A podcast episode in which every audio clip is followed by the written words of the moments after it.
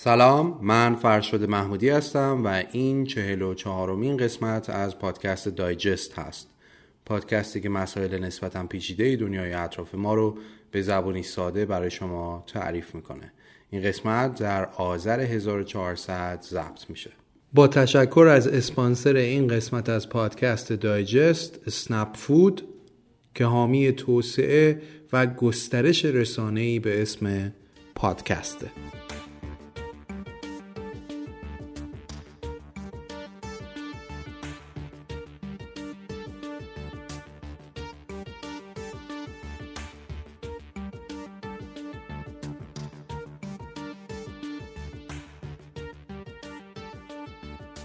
خب موضوع این قسمت از پادکست دایجست تغییرات اقلیمی ناشی از گرمایش جهانیه.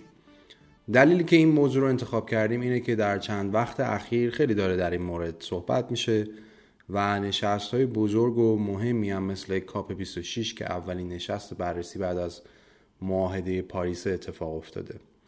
هر بار داریم می‌بینیم که مردم توی یه جای دنیا دارن تظاهرات می‌کنن علیه دولت ها که چرا برای نجات زمین کاری نمی‌کنن.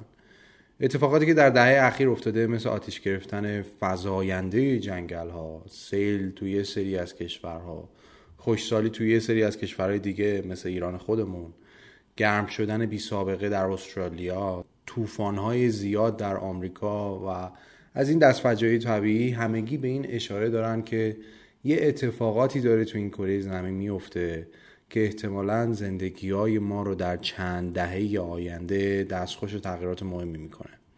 این وسط هم یه سری میان میگن این چیزها علکی و به همون کارهای خودشون ادامه میدن. اما در نهایت انقدر این موضوع مهم شده که شما احتمالا در چند وقت اخیر خیلی در معرض خبرهایی از این دست بودین.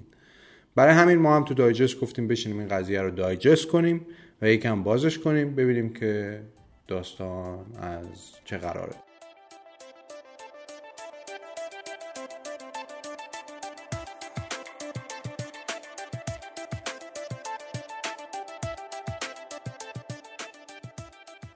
خب فرایند دایجست کردن رو با یه سوال شروع می‌کنیم. سوال اول. از کجا می‌دونیم که اصلا آب و هوای زمین در حال تغییره؟ به صورت کلی تغییرات آب و هوایی معمولا بر اساس پیش بینی های مدل سازی شده کامپیوترها مطرح میشه اما پایه علمی پشت توضیح تغییرات آب و هوایی خیلی وسیع تره و این مدل ها فقط قسمتی از این مبنای علمی هن. و جالب این که بدونید بسیار مدل های دقیقی هستن ها.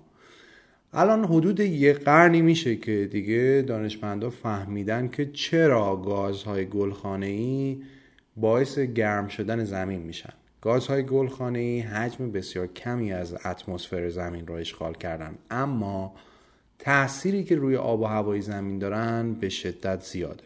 چطور؟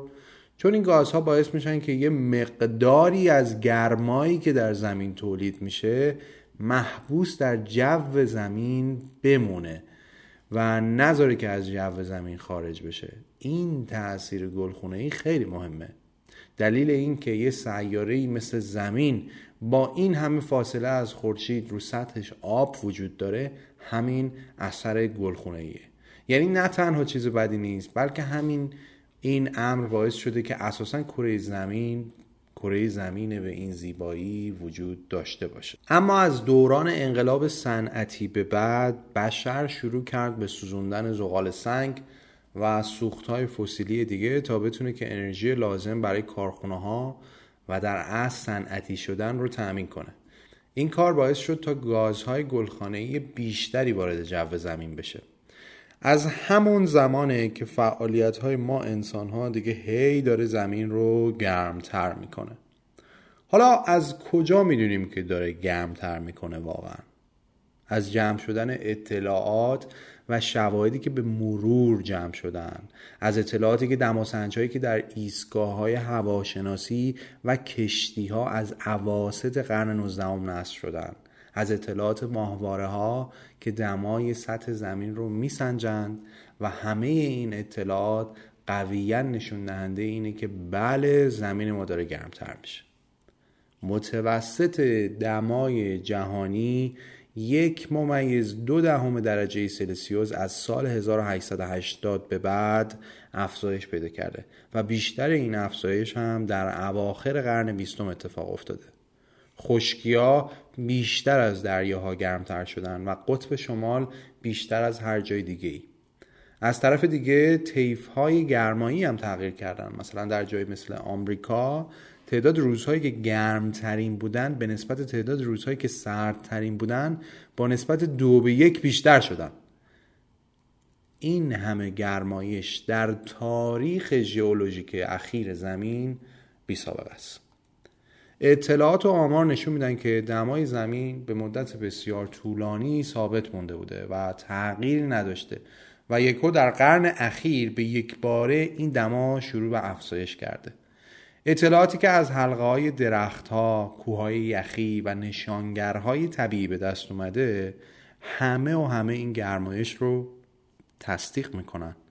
زمین ما امروز گرمتر از دمایی که حداقل تو این هزار سال قبل تجربه کرده. از طرف دیگه دمای سطح زمین گرمایش واقعی که اتفاق افتاده رو یه جورایی پنهان کرده و نشون نمیده. چرا؟ چون اقیانوس ها 90 درصد این گرمایی که توسط گازهای گلخانه‌ای در جو زمین محبوس شدن رو جذب می‌کنن. تحقیقاتی که در 6 دهه اخیر روی اقیانوس انجام شده نشون میده که همه لایه های اقیانوس گرمتر شدن. طبق یافته های یه تحقیق میزان گرمایی که اقیانوس ها بین سال 1997 تا 2015 جذب کردن معادل میزان گرمایی که در 130 سال گذشته قبلش جذب کردن. دیگه از کجا می‌دونیم که داره تغییرات آب و هوایی اتفاق میفته از تاثیراتی که همه تو اخبار هر از شنگایی می‌بینید. صفحه یخی دارن نازکتر میشن سطح آب در حال افزایشه. یخهای قطب شمال داره ناپدید میشه. در بهار برفها زودتر آب میشن و گلها زودتر شکوفه میدن حیوانات به جای مرتفعتر دارن کوچ می‌کنن تا جای خنکتری پیدا کنن و خوشسالی ها، سیل ها و آتش های جنگل ها همه و همه وخیمتر شدن و همه اینها رو مدل ها پیش بینی کرده بودن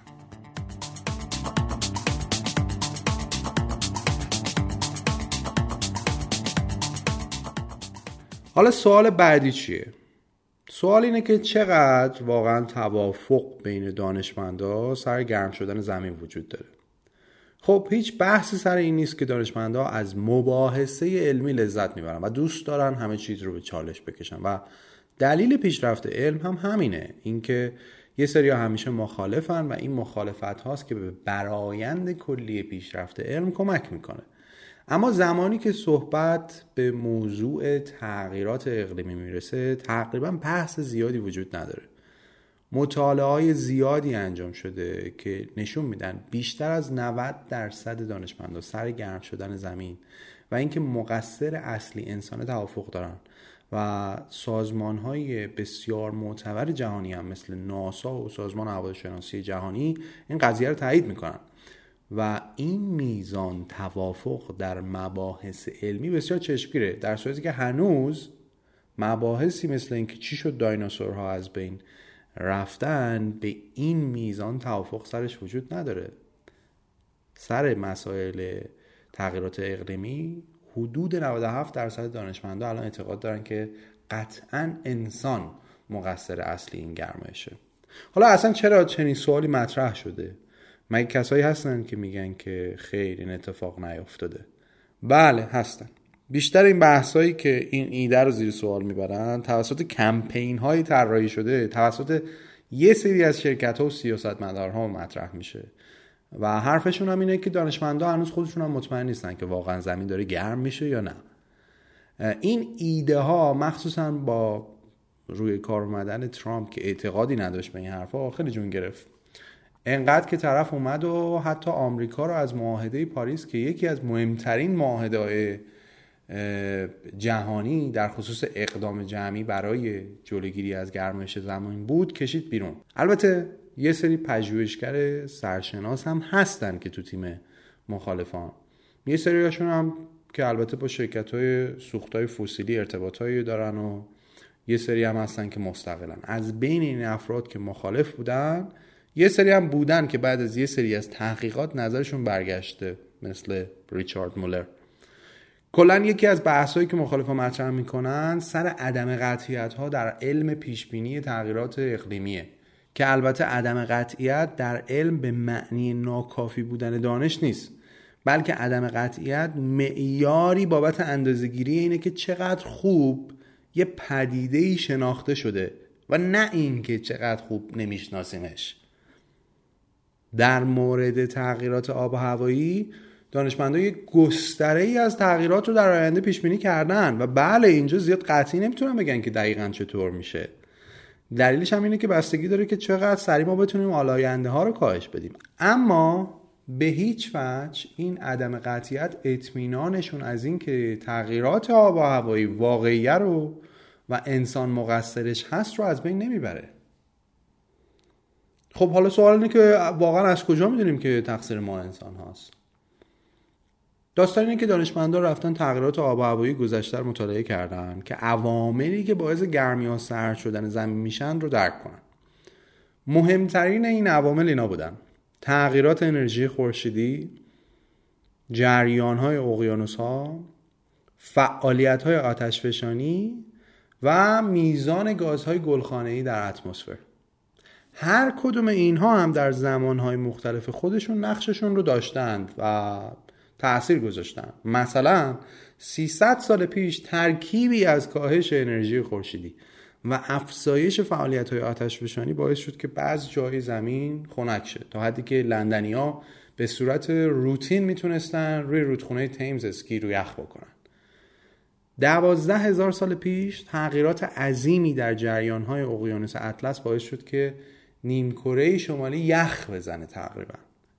56 میلیون سال قبل تولید مقدار بسیار زیادی از گازهای گلخانه‌ای که یا از طریق فعالیت‌های آتشفشانی به وجود اومده بودن یا به خاطر انباشت زیاد متان بوده یا اصلا جفتش یک هو زمین رو به اندازه 5 درجه سلسیوس گرم کرده که نتیجهش هم این شده که تمام اقلیم رو به هم ریخته و اقیانوس‌ها رو خفه کرده و باعث انقراض سراسری در کره زمین شده.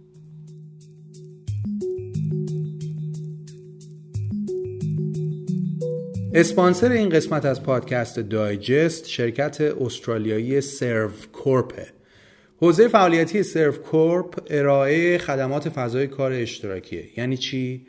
شما وقتی می‌خواید یه شرکت جدید تأسیس کنید یکی از ملزومات معمولا اینه که یه دفتری داشته باشید که اونجا کار کنید و مشتریانتون شما رو به اون آدرس بشناسن. اما گرفتن یه دفتر جدید مشکلات و دردسرهای زیادی داره. مخصوصا اگه business شما هنوز آنچنان رشد نکرده یا اصلا خودتون تهران نیستید و نیروی آنچنانی هم ندارید. حالا Servcorp که حدود 160 شعبه تو 50 تا از کشورهای جهان داره اومده و میگه نیازی نیست که شما که مثلا freelancer ی یا مشاوری یا دفتر مرکزی تهران نیست و فقط یه جای رو لازم داری بری از اول یه دفتر از صفر بگیری. خودشون یه جای با پرستیج رو گرفتن و سه نوع سرویس رو به business ها میدن. فضای کار مجازی فضای کار اشتراکی و اختصاصی. مثلا تو فضای کار مجازی شما می‌تونید از این خدمات استفاده کنید. یه شماره اختصاصی و یک منشی برای کارتون خواهید داشت که تماساتون رو مدیریت کنه و تا 80 ساعت هم در ماه می‌تونید بیاید دفتر و برای خودتون یه جایی رو داشته باشید که کار کنید. اینترنت و چای قهوهتون هم آماده است. عملا با سرف کورپ شما فقط به بیزنستون فکر می‌کنید و نه به جزئیات و دردسرهای دفتر دارید. اگر اطلاعات بیشتر لازم دارید به وبسایتشون سر بزنید. www.co-hq.ir ممنون از اسپانسر این قسمت از دایجست سرو کورپ.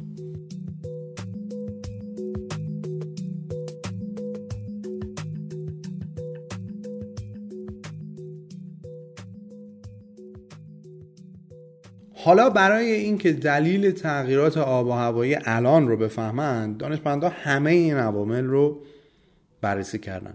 سه دلیل اولی که گفتیم زیاد تغییر نکردن در چند قرن اخیر و تأثیرشون بسیار کم بوده مخصوصا تا قبل از سال 1950 تازه اینا نمی‌تونن دلیل برای گرمایش زمین مخصوصا در نیمه دوم قرن بیستم باشن. چرا؟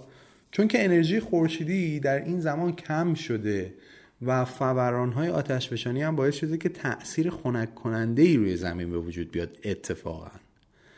پس دلیل این گرما چی می‌تونسته باشه؟ چیزی نمیمونه جز افزایش گازهای گلخانه‌ای. این گازها همونطور که گفتیم خیلی تاثیر قوی روی آب و هوا دارن. گازهایی که در اثر اکتشاف و سوخت زغال سنگ نفت و گاز و هر چیزی که باعث رهاسازی کربن دی اکسید میشه به وجود میاد. دانشمندا رفتن های هوایی که از هزاران سال قبل داخل یخها به وجود اومدن رو بررسی کردن و دیدن که میزان دیوکسید کربن تو هوای اون زمان حدود 280 ذره در میلیون بوده. اینجا یه واحدی هست بهش میگن part per million یا ppm بعد رفتن دوباره اینو اندازی کردن هولوش سالهای 1900 و دیدن شده 300 ppm بعد چند ده سال بعد وقتی زندگی ما ماشینی شده حسابی رفتن یه بار دیگه اینو اندازه گیری کردن دیدن شده حدود 420 ppm. الان حدود 420 ppm ه از طرف دیگه تمرکز و تجمع متان که دومین گاز گلخونه مهمه از دو برابر هم بیشتر شده. الان ما در زمانی زندگی می‌کنیم که جوری کربن تولید می‌کنیم که سرعتش از همون 56 میلیون سال قبل هم بیشتره. و این افزایش سریع در تولید گازهای گلخونه‌ای هوای زمین رو به یک باره گرم کرده. نکته ای که دیگه میگن اینه که سوزوندن سوختهای فسیلی نوع خاصی از آلودگی رو در هوا ایجاد می‌کنه. که نور رو بازتاب میده و اتفاقا تاثیر کنندگی هم داره یعنی چی؟ یعنی اگه این تاثیر نبود گرمایش زمینی که تجربه می‌کردیم به مراتب بیشتر میبود چرا؟ چون که این آلودگی داره یه جورایی گرمایش واقعی رو ماسکه می‌کنه و نمی‌ذاره که اتفاق بیفته پس یه بار دیگه خلاصه کنیم که مقصر اصلی این ماجرا کی بوده و از چه طریقی باعث این گرمایش شده مقصر اصلی ما انسان ها بودیم و علت اصلی هم افزایش گازهای گلخانه ایه کارهایی هم که باعث شده تا این حد این گازهای گلخانه ای افزایش پیدا کنن اینان. سوزوندن سوختهای فسیلی مثل زغال سنگ نفت و گاز. جنگل زدایی که گفته میشه میزان دیوکسید کربنی که توسط جنگل زدایی تولید میشه حدود 20 درصد کل دیوکسید کربن کره زمینه. دیگه کودهای شیمیایی که منبع اصلی نیتروس اکسایده دامداری صنعتی علت دیگه است. گاو، بوفالو، گوسفند و بز بزرگترین تولید کننده های متانن اون ای که میرن گیاه خار میشن به خاطر انگیزه های زیست محیطی یکی از دلایلشون اینه. و در نهایت هم کشاورزی و جاده سازی های وسیع می‌تونن بازتاب پذیری سطح کره زمین رو تغییر بدن و منجر به تغییرات گرمایشی و سرمایشی بشن. اینها دلایل و عوامل کلیش بوده. خب حالا سوال اینه که ما چرا باید نگران بشیم که زمین از قرن 19 تا الان حدود یک ممیز دو دهم درجه سلسیوس گرم شده؟ یکی از چیزهایی که ما رو به اشتباه میندازه معمولا اینه که تفاوت بین هوا و اقلیم رو نمی‌دونیم. در انگلیسی هم یعنی تفاوت بین کلمه weather و climate. هوا یا همون ودر انگلیسی شرایط جوی که پیوسته در حال تغییره. و همون چیزی که عملا وقتی ما پامون از خونه می‌ذاریم بیرون حسش می‌کنیم. در صورتی که اقلیم یا آب و هوا میانگین بلند مدت اون شرایط در حال تغییره که معمولا طیف زمانیش سی سال است. به عبارت دیگه اگه بخوایم تشبیه کنیم مثلا هوا میشه مود و مزاج لحظه شما و اقلیم میشه شخصیت شما. مود دیدین که چقدر روز به روز بالا پایین داره اما شخصیت به این راحتی ها روز به روز تغییر نمی‌کنه. حالا نکته اینه که ما معمولا وقتی میگیم یک ممیز دو دهم درجه اقلیم گرم شده ناخداگاه با هوا مقایسش می‌کنیم و درست ممکنه درکش نکنیم. توی مقیاس هوا یک ممیز دو دهم درجه اصلا مهم نیست. ولی وقتی میگیم که اقلیم یک ممیز دو دهم درجه گرم شده اینجاست که معنادار میشه این تغییر. این میزان تغییر همون میزانیه که باعث آب شدن کوها و صفحه های یخی داره میشه. و سطح آب دریاها و اقیانوسها رو داره افزایش میده. همون میزانیه که باعث میشه الگوهای بارندگی در سراسر جهان تغییر کنه و ترکیب اکوسیستم ها رو عوض می‌کنه. همون میزانیه که باعث کوچهای وسیع حیوانات و از بین رفتن میلیونی درختان میشه. در ضمن یادمون نره که این یک ممیز دو دهم درجه میانگین جهانیه. میانگین یعنی یه سری جاها در جهان خیلی بیشتر از این مقدار گرم شدن و یه سری جاها خب کمتر. مثلا خشکی ها دو برابر دریاها بیشتر گرم شدن. قطب شمال حدود دو ممیز هفت دهم درجه گرمتر شده. چرا؟ چون از بین رفتن برف و یخ در عرض جغرافیایی بالا باعث میشه که زمین انرژی بیشتری جذب کنه و دما بیشتر بشه. این میزان به نسبت کم تغییرات دمای اقلیمی تغییرات بسیار بزرگی رو می‌تونه ایجاد کنه. تو سال 2020 یه شهری در سیبری بوده که رکورد 37 درجه ای زده. در سیبری دارم میگم و نه تهران. هواشناس ها در استرالیا یه رنگ جدید به نقشه هاشون اضافه کردن که یه جایی که دماش بیشتر از 48 درجه هست رو نشون بدن. خود این افزایش سطح آب اقیانوس ها و دریا باعث شدن تا ریسک سیل و طوفان بیشتر بشن. اگه همینجوری ادامه پیدا کنه تا آخر قرن به پنج درجه افزایش دما می‌رسیم و این یعنی فاجعه.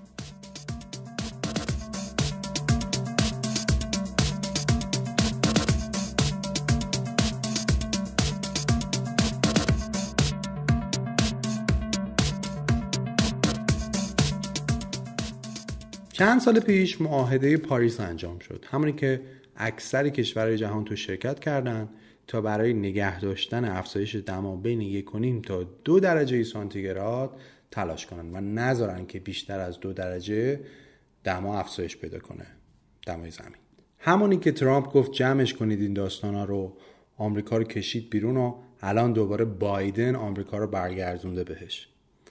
حالا خود حتی همین نیم درجه هم بین یک و نیم تا دو درجه یک دنیا فاصل است. تفاوتش اینه که صخره‌های مرجانی منقرض بشن یا سالم بمونن. تفاوتش در اینه که یخهای قطب شمال کماکان در تابستان وجود داشته باشن یا از بین برن کلا. همین نیم درجه تعیین خواهد کرد که چند میلیون نفر از بیابی و بیمحصولی در زمین های کشاورزی رنج ببرن. و چند میلیون نفر مجبور بشن خونه هاشون رو به خاطر سیل و افزایش سطح آب اقیانوس و دریاها ترک کنن نیم درجه یک دنیا تفاوته پس هدف معاهده پاریس چیه؟ هدف اینه که تمام جهان سعی کنن کاری کنن که گرمایش جهانی بیشتر از یک و نیم تا دو درجه نشه خب حالا اگه این اتفاق نیفته چی میشه؟ چقدر بد میشه؟ جواب این سوال به این بستگی داره که چقدر ما مبارزه با گرمایش زمین رو جدی بگیریم و براش اقداماتی رو عملی کنیم. اگه همینطوری که تا الان پیش رفته پیش بریم تا آخر قرن توی خاورمیانه و جنوب آسیا انقدر هوا داغ میشه که دیگه نمیشه رفت بیرون. خوشسالی سراسر آمریکای مرکزی مدیترانه و جنوب آفریقا رو می‌گیره. خیلی از کشورها و شهرهایی که در جزایر هستن یا ارتفاعشون از سطح دریا کمه از تگزاس گرفته تا بنگلادش میرن زیر آب. از طرف دیگه این گرمایش باعث میشه آب و هوای یه سری جاها هم مطبوع بشه مخصوصا جاهای شمالی مثل کانادا و کشورهای اسکاندیناوی و روسیه. وضعیت طوری وخیم میشه که میزان نابرابری در دنیا به شدت افزایش پیدا می‌کنه. در سطح کشورها کشورهای فقیرتر با اینکه نقششون از کشورهای توسعه یافته در گرمایش زمین کمتره اما بیشتر از بقیه ضربه می‌خورن. دلیلش هم اینه که بیشتر این کشورهای کمتر توسعه یافته نزدیک مناطق استوایی و گرمایش در این جاها به حدی می‌رسه که برای انسان غیر قابل تحمل خواهد بود. بعد این کشورها خیلی آسیب پذیر هم هستن چون جمعیت ساحلی زیادی دارن. و این جمعیت تحت تاثیر طوفانهایی که به وجود خواهد اومد به شدت ضربه می‌خوره و از اونجایی که منابع کافی هم ندارن پس به راحتی هم نمی‌تونن خودشون رو آماده کنن برای اون شرایط. یعنی بیان مثلا ساختارهای شهری مهندسی و کشاورزیشون رو تغییرات ساختاری بدن. همین الانش هم بین سالهای 1961 تا 2000 تغییرات اقلیمی بیشترین آسیب رو به کشورهای فقیر زده در صورتی که ثروت کشورهای ثروتمند رو که عامل مهم این گرمایش بودن رو به نسبت بیشتر کرده. کشورهای مثل میانمار، هایتی و نپال بیشترین آسیب رو به خاطر شرایط آب و هوایی شدید در بین سالهای 1999 تا 2018 دیدن. از طرف دیگه تغییرات اقلیمی باعث میشه که مهاجرت هم به شدت افزایش پیدا کنه. حتی داخل خود کشورهای ثروتمند هم اونایی که فقیرتر هستن بیشتر ضربه می‌خورن. پولدارها منابع بهتری دارن تا خونه هاشون رو خونک نگه دارن و پول منابع انرژی رو به راحتی پرداخت می‌کنن و باقی به این راحتی دیگه نمی‌تونن این کار بکنن. وقتی که فجایع طبیعی اتفاق بیفته راحت تر پولدارها ریکاور می‌کنن و خونه هاشون رو تخلیه می‌کنن. ولی فقرا نه. طبق یه پژوهشی که در دانشگاه برکلی کالیفرنیا انجام شده پیش بینی میشه که اگر گرمایش همینطوری ادامه پیدا کنه بزرگترین مهاجرت ثروتی از جنوب کره زمین به شمال زمین اتفاق میفته جنوب فقیرتر میشه و شمال به نسبت ثروتمندتر. از طرف دیگه پیشبینی بحران های غذایی سنگین در دنیا به خاطر این وضعیت هم دیده میشه. گرما از طرف دیگه باعث میشه یه سری از بیماری ها افزایش پیدا کنه. آلرژی، آسم و شیوع بیماری های عفونی همگی از تاثیرات افزایش گرما هوای آلوده و مهیا شدن شرایط بهینه برای پاتوژن ها و پشاست تاثیر دیگه میزان خشونت آدم که افزایش پیدا می‌کنه. تحقیقات نشون داده که افزایش گرما باعث میشه خشونت بین مردم زیاد بشه. البته نه تنها فقط بین مردمی کشور بلکه بین کشورها هم درگیری به وجود خواهد اومد. در نتیجه جنگ هم یکی دیگه از چیزایی که بابتش پیش بینی میشه. به عبارت دیگه این میزان از گرمایش تغییراتی رو حاصل می‌کنه که هیچ مقدار پولی نمی‌تونه دیگه تغییرش بده. خب اوکی پس اوضاع مثل این که خیلی خرابه. ولی اگه قرار باشه یه کاری بشه چیکار باید کرد؟ و چقدر باید هزینه کرد؟ اصلا چیکار میشه کرد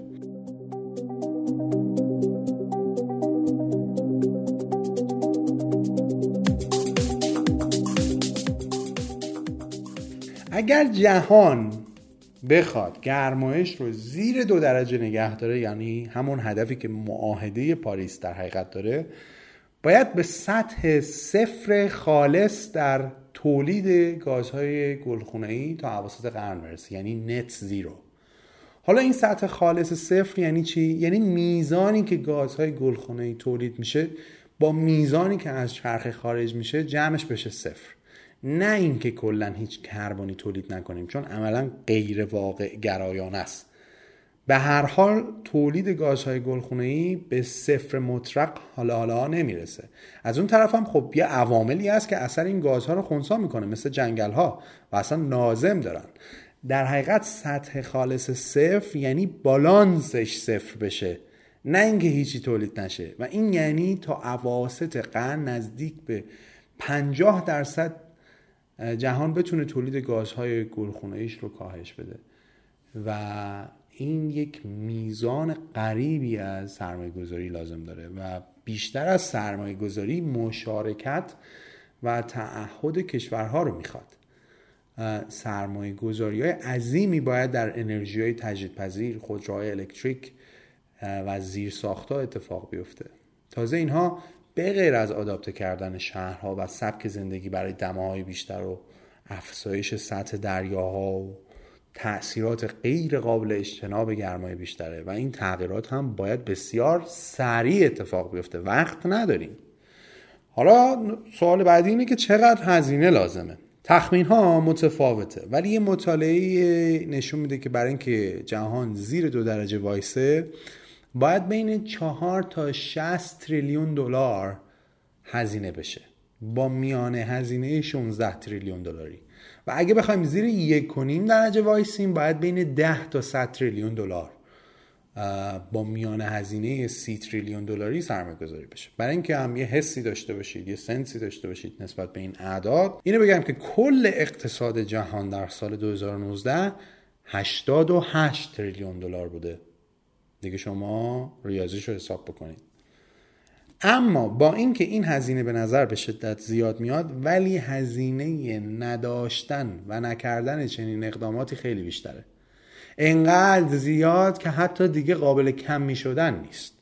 از طرف دیگه هم حتی اگه الان اکشن گرفته نشه هزینهش بارها بیشتر خواهد بود تا زمانی که همین اقدامات بخواد دیرتر گرفته بشه.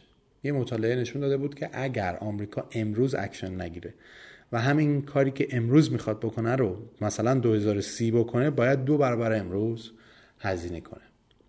پس این از وسعت ماجرا و نکته ای هم که باید به صورت کلی در مبارزه با گرمایش زمین دونست اینه که این یک اقدام جهانیه و کارهایی که باید براش انجام بشه نیازمند مشارکت بسیار سطح بالای اکثر کشورها مخصوصا کشورهای ثروتمند داره.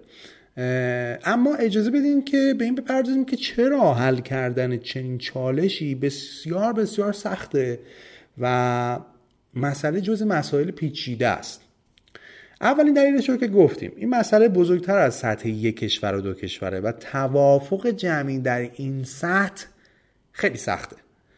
وقتی کسایی هم مثل ترامپ هم میان میگن نه بابا اینا همه الکی و ول می‌کنن میرن. یا مثلا تو همین نشست کاپ 26 گلاسکو یا هم می‌بینید چین و هند حاضر نمیشن که به تعهداتشون درست عمل کنن. اون وقته که مسئله مسئله پیچیده میشه. مشکل حل تعارضات بین کشوری پس یک چالش بسیار بسیار جدیه. اما به غیر از این موارد چهار مورد دیگه هست که توضیح میده که چرا حل کردن چالش گرمایش زمین به این راحتی ها نیست؟ این چهار تا مورد عبارتند از رشد جمعیت رشد اقتصادی میزان بهرهوری انرژی و میزان گازهای گلخانه‌ای که بابت یک واحد انرژی تولید میشه.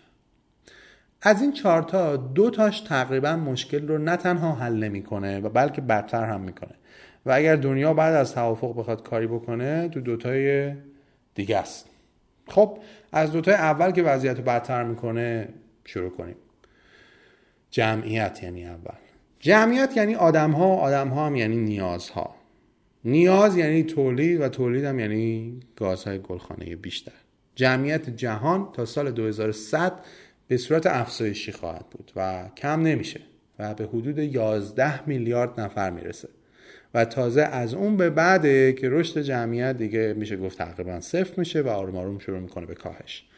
خب این میزان جمعیت یعنی 40 درصد حتی بیشتر از جمعیت الان و نمیشه به امید کاهش جمعیت نشست. چون تا اون موقع دیگه خیلی دیر شده. و واقع باشیم دیگه به ازای هر یک نفر هر یک نفر جدیدی که پاشو تو این دنیا می‌ذاره میزان تولیدات هم افزایش پیدا می‌کنه. پس این عاملی که ما الان داریم می‌بینیم یعنی جمعیت رشد جمعیت وضعیت رو بدتر هم خواهد کرد. کارش هم نمیشه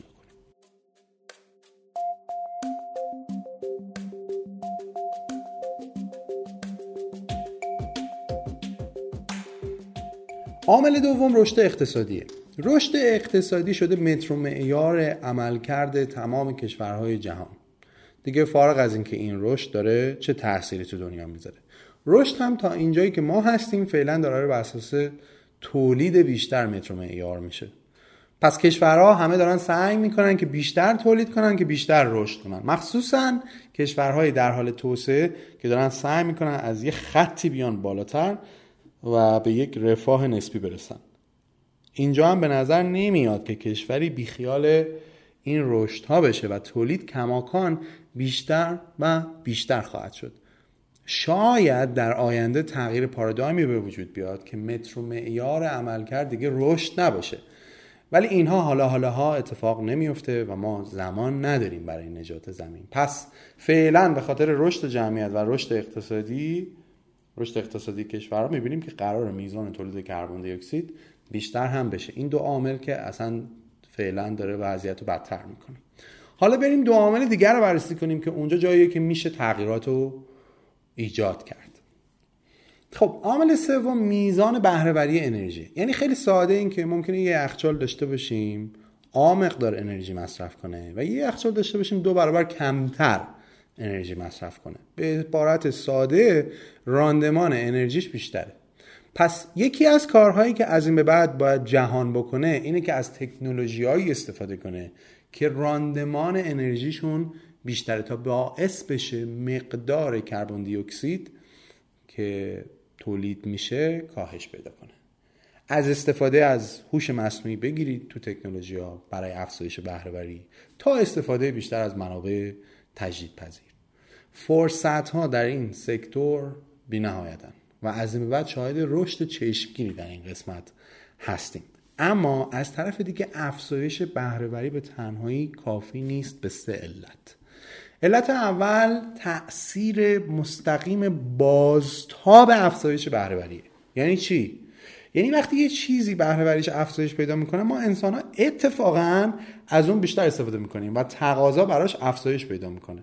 پس در نهایت باز منجر به تولید بیشتر میشه که میشه همونی که قبلش بود. علت دوم تاثیر غیر مستقیم بازتاب افزایش بهرهوری. یعنی چی؟ یعنی ما انسان ها بعضی وقتا یه چیزی که بهرهوریش افزایش پیدا می‌کنه ممکنه از آیدیش در یه جای دیگه استفاده کنیم. مثال وقتی خودروی برقی می‌خرید شاید هزینه سوخت کمتری بپردازید و پول بیشتری براتون ذخیره بشه و سیف بشه. و بعد شما میایین این پول رو برمیدارید باش بلیط هواپیما می‌خرید میرید سفر یا کارهای دیگه می‌کنید. که به همون اندازه که شاید انرژی سیف کردین بالاخره یه جای دیگه یه طور دیگه انرژی رو خرجش می‌کنید. و علت سوم هم نرخ بازگشت سرمایه کمتره. وقتی چیزی بهره وریش افزایش پیدا می‌کنه دیگه سختتر میشه که دوباره بهره وریش رو باز افزایش بدین. و این خودش هزینه سرمایه گذاری رو افزایش میده. سختتر میشه دیگه. چون سختتر میشه پس هزینه سرمایه گذاری بیشتر میشه.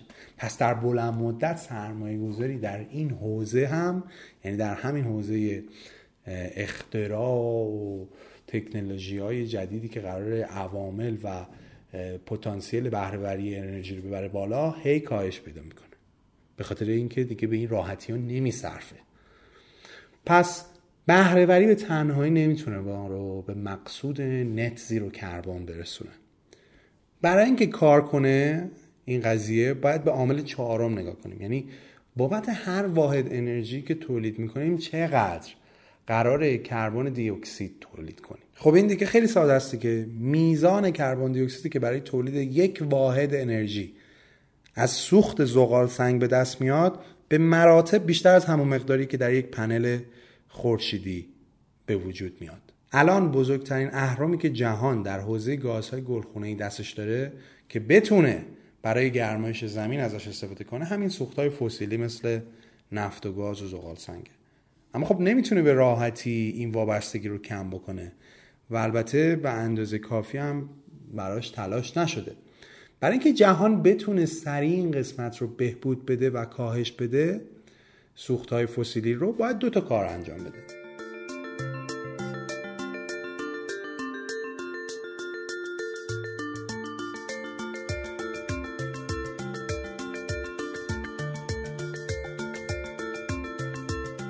اول از همه باید از همین تکنولوژی هایی که دستمون هست فعلا استفاده بکنیم. خیلی کارهاست که میشه انجام داد و خیلی سریع هم میشه اینا رو انجام داد. با همینی که الان داریم. مثلا میشه از انرژی هسته بیشتر استفاده کرد. یارانه ها و سوبسید های پالایشگاه و صنایع وابسته و سوخت های فسیلی رو قطع کرد و به جاش همین یارانه و سوبسید رو به صنایع انرژی های پایدار و تجدید پذیر داد. قیمت های انرژی های سوخت های فسیلی رو میشه به شدت افزایش داد. تا تغییر به, سمت انرژی های پایدار سریعتر اتفاق بیفته. میشه استانداردهای سخت گیرانه تری برای تولید گازهای گلخونه ای وضع کرد.